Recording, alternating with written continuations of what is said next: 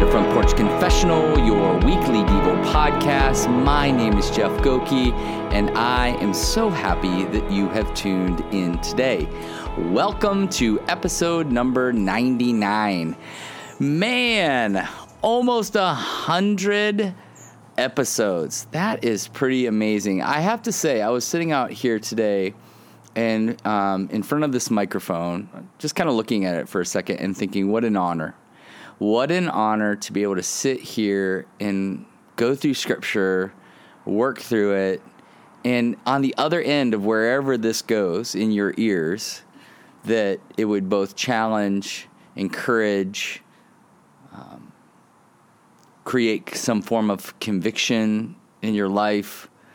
Like, and I just felt really honored. You know, I'm sitting out here on the porch, just amazed at God's beauty. The sun is setting it's cooler, wind is kicking up just a little bit, and I don't know. Today, just feeling, I'm feeling very grateful, very very grateful, and I'm I'm so thankful, so thankful for all of you who continue to do this journey with me and how we do it together. Um, learning together, growing together. I mean, honestly, like the pa- these passages aren't just something that I do for a podcast. Um, they're, they're passages that are deeply convicting to me. And I really, really want to be a person who is allowing Scripture um, to be like a two edged sword, that it would cut into my life, that it would be not just that I would be a hearer of the word, but a doer of the word. And it's what I desire for each and every one of you as you listen to these podcasts, is it isn't just something you consume uh, that it's something that you're trying to live out in your life. But honestly, it's hard. It's difficult. It's not easy. So many people are just listening to the word of God like there's some pithy truths from a wise sage or something like that. And I just desire so deeply for people to not just listen to the word of God, but apply it in their life and watch it change their life. Life, watch the Spirit of God do what only He can do. Like it's so exciting. That idea, that that idea that the word of God is going to transform people's lives. Like I love that. I just love that. So Thank you so much for those of you who are listening, sharing, subscribing. Really appreciate it. And then also those of you who continue to donate on Patreon, P A T R E O N dot com forward slash front Front Porch Confessional. Really, really appreciate it. We are in Matthew 5, uh, verse 5. Uh, we've been going through the Beatitudes, so uh, go back to Monday. That's where we started in 5 3. Wednesday uh, was 5 4, so that would be episodes 97 and 98 go listen to those. That's the we're going to be in this series for a little bit on the Beatitudes, Jesus's teaching kind of his prime teaching on what the kingdom of God is all about and what it means to be kingdom citizens. So Matthew 5 5 says this Blessed are the meek, for they shall inherit the earth. Blessed are the meek, for they shall inherit the earth. You know, um, the first few years that Patty and I were married, and I would say for the majority of our relationship, our early relationship, I, I was just kind of uh, what you would call a pushover. I, I, didn't really want to deal with conflict. I didn't want to, I was so worried about upsetting her that I was just this guy who just, whatever, it's fine. And I always took it on the chin and, and, um, and and honestly over a period of time i started realizing like that i don't think this is healthy for our marriage. So i actually did my first bout of counseling during that time. I went for about a year and a half. And a part of the thing that we would work on is trying to help out where does that come from you know, is that a good thing or is that a bad thing? And what I found was for me, that's a really bad thing. I thought I was being, you know, like, hey, listen, no conflict in the home. Like, baby, you just, you know, you do your thing, I'll do my thing. And, and in reality, it, it wasn't powerful at all. And, and it was creating a, a division in our home. And so I remember, funny enough, I remember coming home uh, one day after a counseling session and Patty was frustrated about something. And I remember being like, hey, we're not going to do it this way anymore. And that was really hard for her. And, but it strengthened, it started to strengthen our marriage, you know? And it's interesting, I think, that in this passage, as we talk about meekness, I think for so many of us, that picture of me just kind of going, hey, whatever, whatever you want, sweetie, like whatever. And not that Patty would ever is wanting me to, wanted me to think that way. And that's what I mean by it was causing a division because she was like, no, stand up for what you believe. You know, but I think a lot of times when we think about weak, meekness, and in our culture, we think of meekness as weakness. But I think that's how many, how so many of us perceive it. But here's what I have come to understand about this particular passage and about meekness uh, in this world and the way that Jesus is talking about it. There is divine strength in meekness. It is not some shy and passive response to a dangerous world.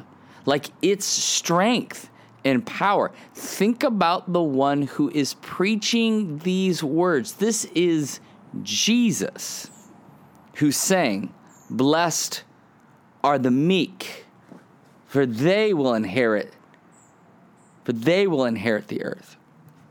You know, I see Jesus on the cross. I don't know if you ever do this, but do you ever just visualize? Sometimes if I need to slow myself down and I'm trying to center myself in my understanding of God's love and sacrifice, and I can just visualize and I, I see him on the cross. Do you see him there? Do you ever do that? Do you just slow down? Do you see Jesus on the cross?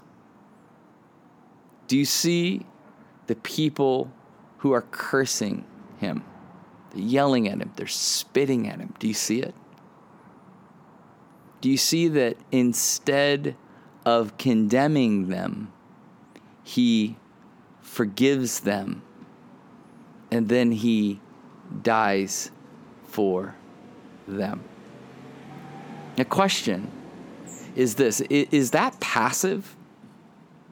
Is that weak?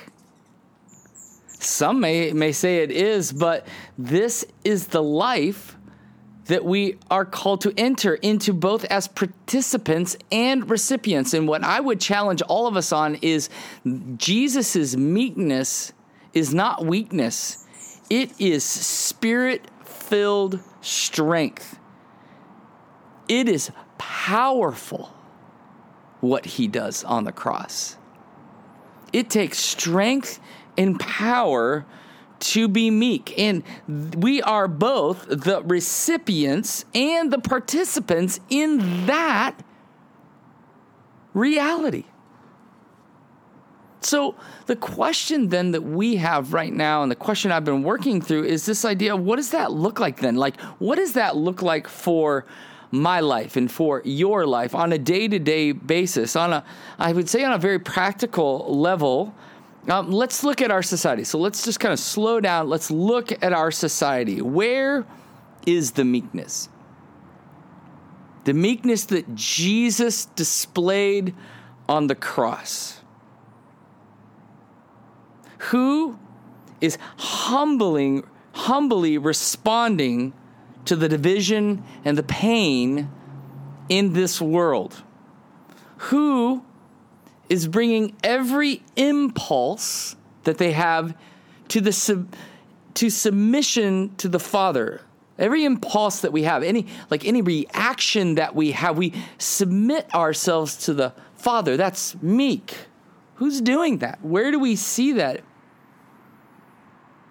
And if you've looked at the conversations that you've had this week, would you say they are meek conversations that you've had this week or what you've posted on social media? Or are they just angry and divisive? This is a great time to just put yourself in check, put your heart in check. Did I display the meekness of Jesus in what I did this week? Maybe a, a good gut check thing is slow down, evaluate that evaluate it. Was I meek like Christ this week? And if you're like me, I just go, no. no. Overreacted at the kids. You know, even driving. I, ju- I was driving today and there was an accident. And just feeling this impatience. I did not display this meekness. And so this causes me to really repent because I want to inherit the earth. And inherit the earth doesn't mean I get all the things of the earth. It's this that as Jesus redeemed all of creation, that I now become a participant in, in his kingdom come and his will be done on earth as it is in heaven. As believers in Jesus, we are called into his mysterious, meek ministry in this world. Think about somebody that you would say they're meek. In the face of opposition, in the face of criticism, they allow themselves to slow down and respond with the meekness of Jesus Christ. As people are hurling insults at Jesus, he says, Father, forgive them. They not, know not what they do. How gentle, how kind. Who is it that you see that, that does this? When everyone is yelling and screaming about what they think is right or what they think is wrong, we as Christians, we as believers in Jesus Christ, stand in the gap and live a life that points to the meekness that Jesus displayed on the cross. This is gospel. This is good news. This is what our world, our culture, our community is desiring. Where the world condemns, we bless. Think about that. Bless those who curse you. Later on in the Sermon on Mount, Jesus said, If somebody slaps you on your cheek, turn your other cheek. How meek. No, but we want a pound of flesh, right? And we want to be vindicated. And as a result of that, we fall into the trap that the evil one has set for us, has set for our identity.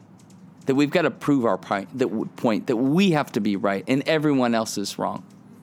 That we have to be heard, that we have to be the loudest, that we have to be the strongest. And yet, our Savior displays something so differently for ours, us. Where society casts out, we invite in. Like Jesus was known as a glutton and a drunk because of who he associated himself with, who he associated himself with. I mean, think about that for a moment. In society, who are you associated with? People were drawn to the ministry of Jesus because of his meekness, his gentleness, the impact he makes on earth is a ministry of meekness a ministry of gently walking alongside him, caring for people where, where the Jews would condemn the Samaritan, Jesus meets them, meets her at a well. Where they cast out the demon possessed man and put him in a graveyard, Jesus meets him and says, Tell me your name.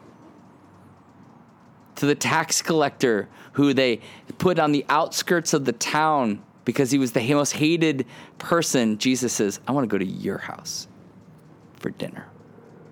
How are we living and displaying this in our lives?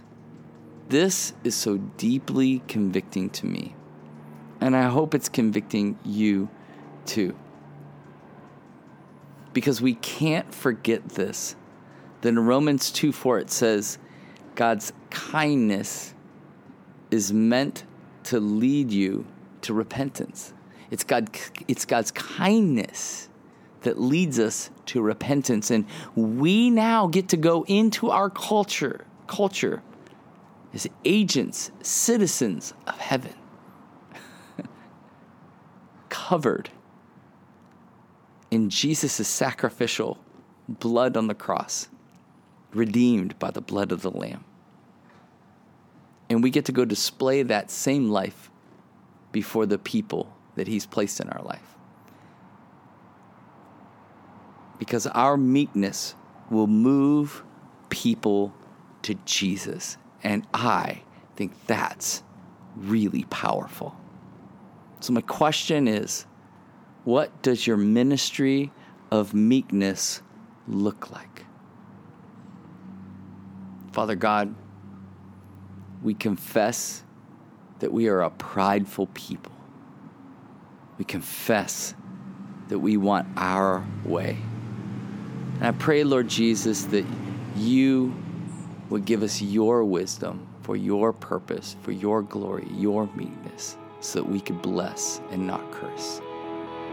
So take a breath, reflect, and believe that the God of the universe is near to your own heart. Until next time, cheers.